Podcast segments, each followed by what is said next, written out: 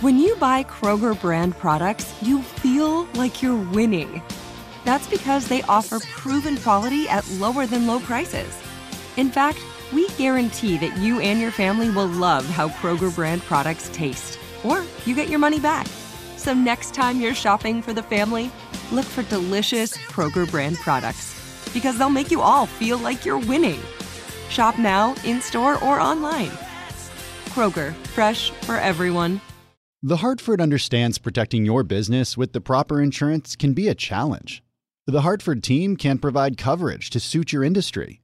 The Hartford empowers mid to large size companies like yours to help manage risk, from liability and property insurance to workers' comp and more. Let The Hartford help protect what's unique about your business. Learn how at thehartford.com. President Biden, as you just heard live on Bloomberg Radio, announcing the next phase in the fight against COVID, with cases and hospitalizations rising, the Delta variant taking hold. And now a mandate for federal workers and contractors, for that matter, to be vaccinated and prove it or be regularly tested. President Biden speaking as well directly to the political side of this whole story. The vaccine was developed and authorized under a Republican administration and it's been distributed and administered under a Democratic administration. The vaccines are safe, highly effective. There's nothing political about them. President Biden walked into the room wearing a mask for the first time in weeks. Let's bring in Bloomberg Politics contributors Jeannie Sheehan Zaino and Rick Davis for insights on what we just heard, Rick, the president finally went there. He did not name Donald Trump, didn't get into Operation Warp Speed, but he did remind those, as you just heard, who are hesitant, that the vaccines were authorized under a Republican administration. Will that help? And should he have said it earlier? Yeah, I think it's actually a really important point you bring up, Joe, because you know he's using his bully pulpit as president of the United States to try and address this misinformation that's been out there and the best best endorsement he has is from Donald Trump, who you know created uh, Operation Warp Speed to get uh, safe uh, vaccines into every arm in America. And I think I think it's long uh, due. I, I, think that this is the kind of thing where I don't know why Joe Biden wouldn't have included this as part of the rhetoric when he first you know laid out his massive yeah. inoculation campaign, but he's doing it now and he's using his bully pulpit as president to try and clear up some of the the, the misinformation uh, that exists out there over vaccines, and and I think it's obviously at a critical stage now. As he said, it's it's a life and death situation. What's your take on this, uh, Jeannie? Some have even suggested he film a PSA with Donald Trump or have Trump do his own campaign to get people vaccinated. Yeah, I, am not sure he should hold his breath on that. Um, and, and I'm not even convinced that public officials, elected leaders, are the ones who are going to convince the unvaccinated to get vaccinated. I do agree and praise him um, for praising not just uh, you know the former president, but the Fox News hosts, uh, you know, Kay Ivey, a Republican governor. He even praised Minority Leader Mitch McConnell, who's spending a lot of money in his own state to encourage vaccination. So I think that is all important and that is all good. But I think what I took away from this is we see the administration moving a bit beyond carrots, still a little bit of carrots. You know, after Kroger and others, you can still get $100 if you get vaccinated now. But now we're getting more into the sticks. If you are a federal worker, you will be vaccinated or you will face the onerous testing and mask wearing, not able to travel, those kinds of things. You know, the White House, I think, feels strongly that they can't mandate all Americans get vaccinated, but they can mandate federal workers either get vaccinated or tested. And I think they believe, and I think they are right on this, that that is also a good role model for other private businesses, organizations. And we've seen a whole host of those from Netflix to Morgan Stanley to Google doing the same thing. So I think they're being a role model here and moving more in the direction of using sticks to make it onerous not to be vaccinated. Just want to mention breaking in the last hour the mayor of Washington, D.C., the District of Columbia is now ordering all residents and visitors to wear masks indoors. This happening just as President Biden walked into the East Room. This announcement the city has seen a five fold increase, I read, in the daily case rate since the beginning of July. So we're really talking about this big change in the last four to five weeks. Jeannie mentioned incentives, that $100 payment that we're We're, I guess, taking a cue from a Kroger stores. The president calling on a lot more of that. I'm calling on all states and local governments to use funding they have received, including from the American Rescue Plan, to give $100 to anyone who gets fully vaccinated. I know the pain people who get vaccinated it might sound unfair to folks who've gotten vaccinated already. But here's the deal if incentives help us beat this virus, I believe we should use them.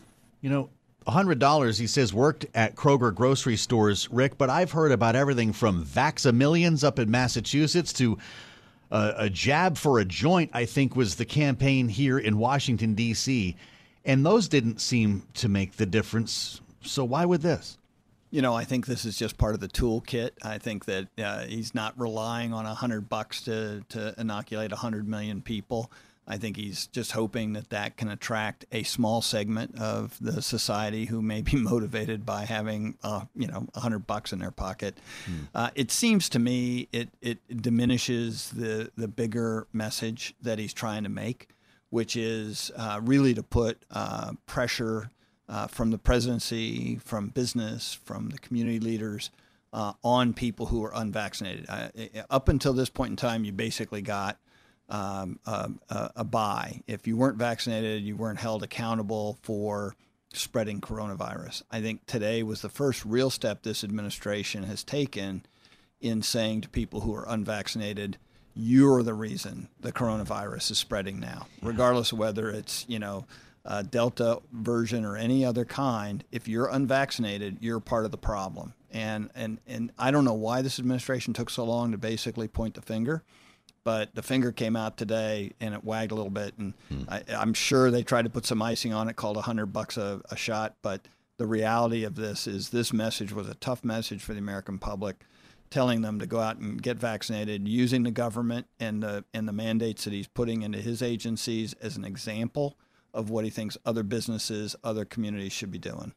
So the summer of freedom, I guess, is over. Uh, as we talked briefly about yesterday, Jeannie, you've criticized this White House for its communication strategy. Was this more of the same? Was it too late again, or are they getting back on the right track?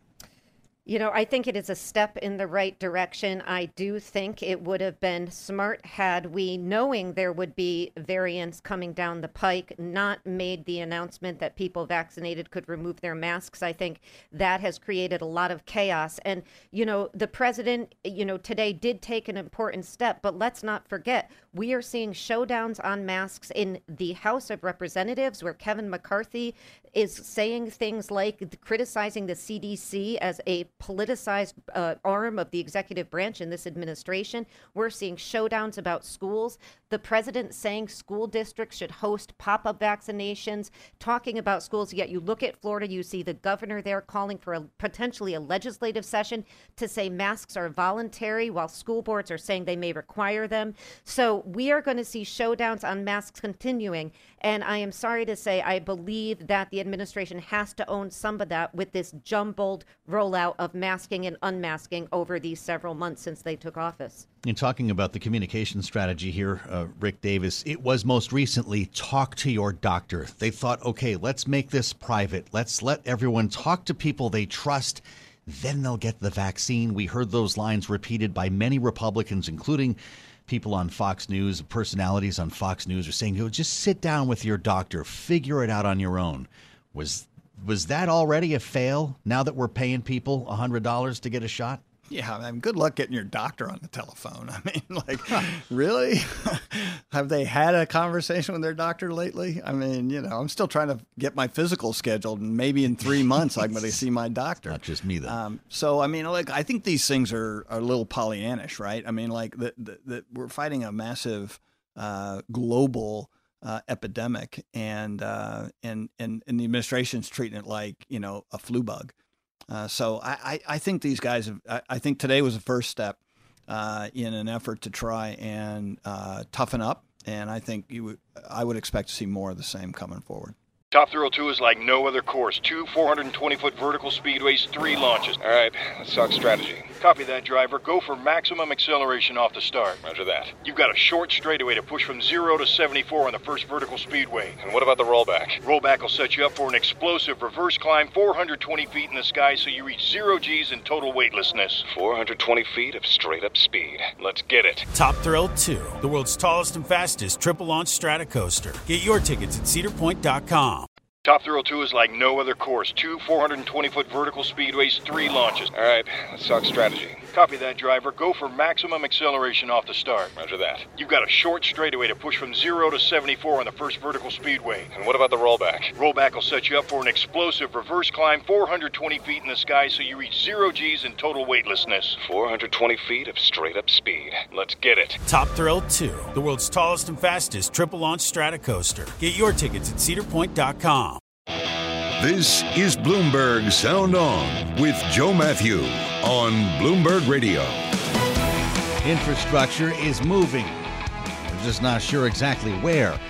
After the Senate voted to advance the bipartisan package last night, $550 billion in new money, Senate Majority Leader Chuck Schumer this morning was all smiles on Capitol Hill. A massive investment in public infrastructure will create tens of thousands of good paying jobs. That's just what the doctor ordered. Just what the doctor ordered. Even Mitch McConnell had nice things to say. Our country would benefit a whole lot from some targeted investment in the kinds of real, tangible projects that fit a common sense definition of actual infrastructure. But of course, the Republican leader stopped short of endorsing the whole two track plan that Democrats are pushing. The kind of focused compromise that our colleagues have been hashing out could not contrast more sharply with the multi trillion dollar reckless taxing and spending spree that Democrats hope to ram through on a party line vote later this year. We're joined for the latest on this by Bloomberg Government's Jack Fitzpatrick. Jack, what can Chuck Schumer get done here? What would he like to get done? Might be a better way to ask it by the August recess. Uh, I think he would like to actually pass that infrastructure bill through the Senate.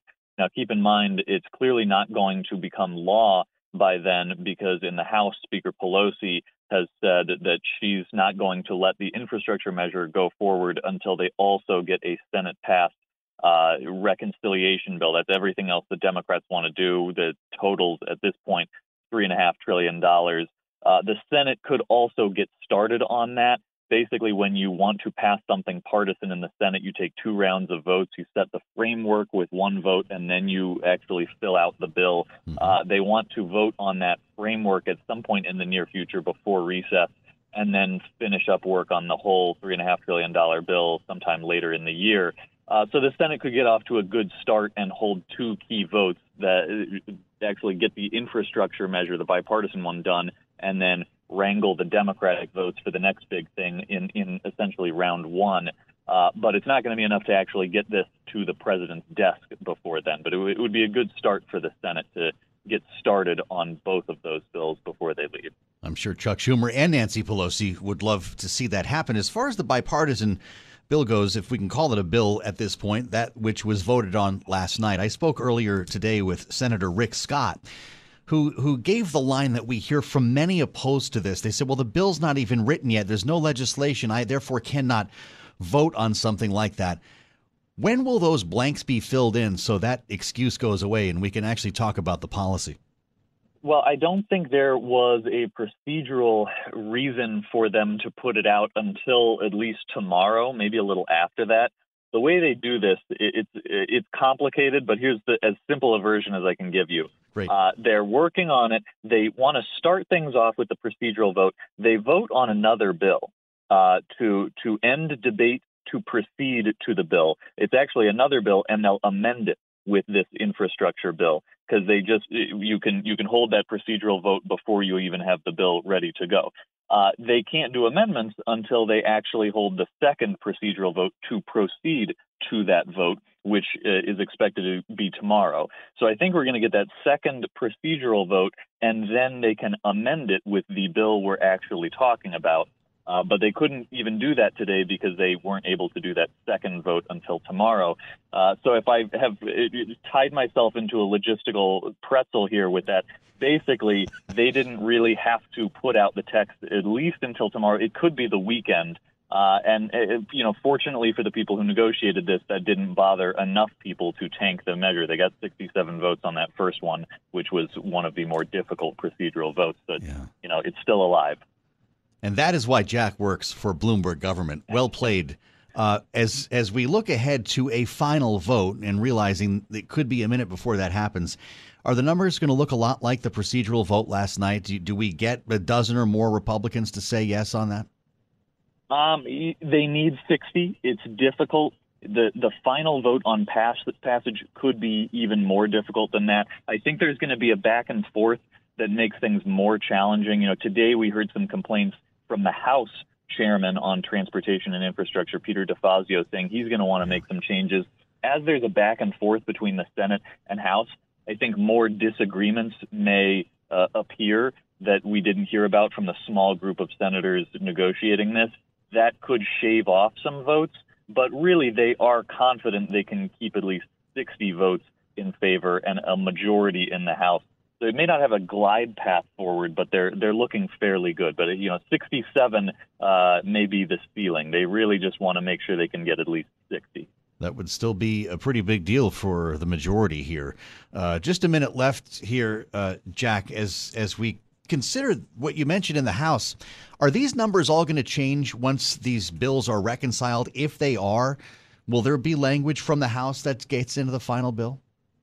The House is going to want to get their hands into this legislation. How exactly they do that, they haven't made clear. There are kind of two ways, or, or maybe three ways to do it. They could have that conversation now and try to persuade senators to change this and that before the Senate even votes. They mm-hmm. could let the Senate vote. They could try to then pass their own thing in the House and come up with something in the middle afterward. Sometimes they do what we call ping ponging and they pass things back and forth that change between the Senate and House, and we see multiple votes. Not clear what they're going to do, but it, it is clear that Peter DeFazio and other House members aren't just going to sit on their hands and do whatever the Senate wants. So there are going to be some changes. This is why everyone loves Washington. Bloomberg Government's Jack Fitzpatrick, thank you for that walk and welcome to Bloomberg Sound On. Thanks for joining us. These are anxious days for a lot of people, a lot of families who cannot afford the rent. Well, the federal moratorium on evictions set to expire at the end of this week. We are almost there.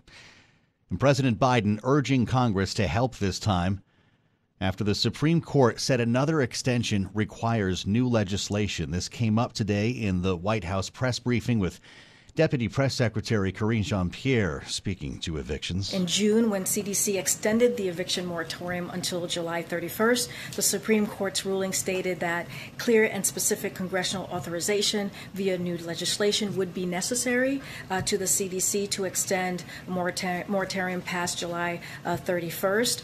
Uh, and so, in light of the Supreme Court's ruling, you know, the, the, the president is going to work with Congress to make that happen or at least ask Congress to act. So now what? We bring in law professor, housing justice expert Emily Benfer of the Wake Forest Law Health Justice Clinic. Welcome, Emily. Thanks for joining us. To begin, do you see any chance in this actually being extended?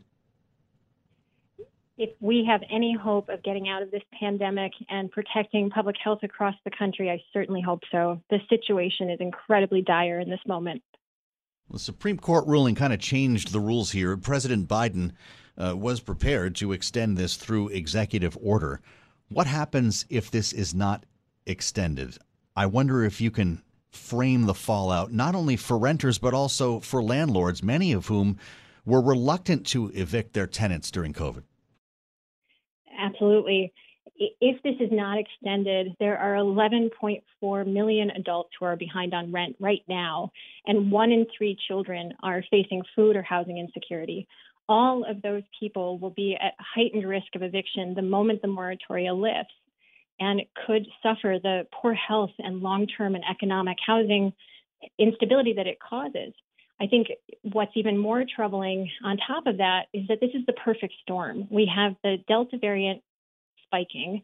We know that eviction increases transmission of respiratory disease and that when states lifted their moratoria that we saw an increase in COVID 19 infection and deaths across those states.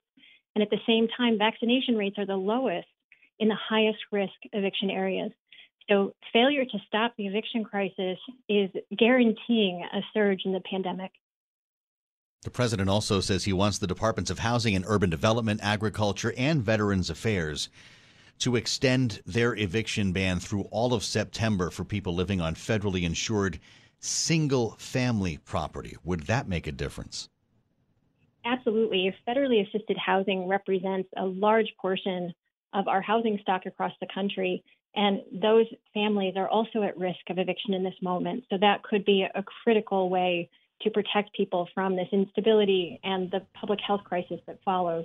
But it won't be enough. It is critical to protect people across the country from eviction by extending this moratorium.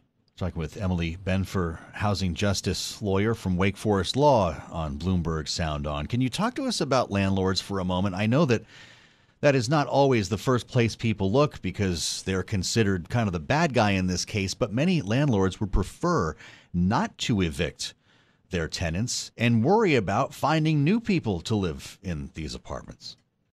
Right. In fact, we've actually seen the majority of eviction filings coming from corporate landlords, not small mom and pop landlords. And those are the landlords who really need this rental assistance, the $46 billion that's available to them. But so far, only about 3 billion has been paid out across the country. So if they're forced to evict their tenants before that rental assistance is available, they will lose their eligibility for that critical funding that could help stabilize them, having suffered this loss over the last year. When we talk about 11.4 million, I believe you said people, not families, potentially That's being right. evicted, you wouldn't expect that all to happen at once, would you? It could happen in the coming weeks. That landlords whose tenants are behind on rent would be entitled to go forward with an eviction without this moratorium in place. And since the rental assistance is slow to be dispersed across the country, that that could be what we see happening. You must be concerned, Emily. You know how long things take on Capitol Hill. How's this going to get done by the end of the week? I think where there's a will, there's a way. We've had a year of learning about this pandemic and about how housing is public health in this moment, more so than ever before, and that it's critical to our ability to survive the pandemic and also ensure that we can recover from it. And I think one thing that's really important to note here the, the single greatest predictor of an eviction is the presence of a child. So we are going to be evicting children in this crisis. And we know that the one in three, as I had mentioned, are facing food or housing loss. The eviction crisis, undeterred, will take their health, their childhood, and years from their lives, according to numerous studies, even before they start out. So there's so much to protect in this moment. How long do you want this to be extended for? We at least need another 30 days. It's it's critical to buy time to ensure that we can pay the rental assistance to the landlords who need it and to ensure that tenants can stay safely and stably housed. And that might just be enough time for states and local communities to perfect their programs and reach the people who are at the highest risk. The deputy press secretary, who we heard from just a moment ago, spoke to rental assistance that, in fact, millions of dollars are going out uh, from the Treasury Department to help people. Is it making a difference? Absolutely. The rental assistance is helping people recoup the rental arrears from the last year. So it's stabilizing property owners and it's keeping people in their homes. That is the only thing standing between millions of families and the devastation that eviction causes. Is there any opportunity to buy time while Congress works this out? Could that rental assistance, for instance, bridge a couple of weeks, or this is going to become a problem on the 1st of August? The rental assistance isn't being distributed quickly enough to stop the eviction crisis come Monday. The only two actors that really have the ability to get in the way of this crisis and to stabilize our communities and ensure public health are members of Congress and state and local policymakers. They're the only ones who can stop the eviction crisis in this moment. We know that courts can also adopt diversion programs. They can issue general standing orders yep. urging landlords to apply for rental assistance, but that's not happening in the level that we need it to or to scale. Emily Benfer of the Wake Forest Law Health Justice Clinic. We appreciate the insights. You're listening to Bloomberg Sound On with Joe Matthew on Bloomberg Radio. The eviction moratorium set to expire, COVID cases on the rise, and the economic data released this morning far from inspiring, with weaker than expected readings on GDP growth and new unemployment claims. These trends may ease inflation worries, as we just heard from Charlie Pellet, but they do not paint a great picture about the trajectory of our reopening, our economic recovery that was looking pretty good. I'm Joe Matthew in Washington and joined by Bloomberg Politics contributors Jeannie Sheehan Zaino and Rick Davis. Jeannie, when you put all of this together and consider the eviction moratorium we were just talking about with Emily, a couple of months ago, we were supposed to be on a trajectory of growth here. Are you starting to worry about the direction of this economy? I think everybody or many people are starting to worry about it, um, and and we've seen that throughout this week. And of course, it was just chilling to hear your interview with Professor uh, Benfer and to hear the impact that this eviction moratorium has, or these potential evictions have, on particularly children, but people across the country as we're in the midst of a pandemic. And the question, once again, is can Congress, is Congress able to step in and address this issue? Because, of course, it's not just the Biden administration who's thrown this to Congress. It's, as you said, the Supreme Court as well. So we've got that piece of it, and people potentially in, you know, 11 million people, potentially more or less, thrown to the streets in the midst of a pandemic mm-hmm. when we have an insecure economy. I mean, that is a recipe for a real disaster in this country, on top of an already crisis situation of homelessness in places like LA and others. So I am truly worried as you couple these things together and then the Delta variant, as we've been talking about earlier in the show. So I think there is real concern out there. Uh, maybe I shouldn't have put all those together. Now, now I'm wondering. I'm Rick, sorry, you spent Joe. enough time in Congress to to answer this honestly. Is there time to get that done? How could that happen between now and the end of the week? You know, I think they can uh, slap it onto a bill that's moving anyway. Uh, for instance, the security bill that we talked about yesterday related to Capitol security. There's something going on there that uh, can move really quickly. Uh, you just you just throw an amendment on there and and, and get it through. Uh, Is there an appetite for bill's that? Pardon? Is there an appetite for that among lawmakers? Yeah, I, I think this is a win-win for everybody. I mean, I, it's a small enough amount of money because really the money's already been appropriated, and as, as as you heard in your earlier interview, is being spent. It's just being spent slowly, and so this just gives it time for that money to actually hit the mark. And uh, I can I can see that being a relatively, um, uh, I would say, bipartisan approach to this issue.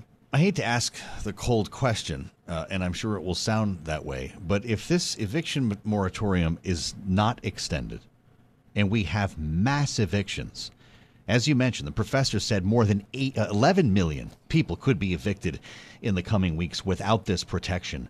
What does that mean for the housing market?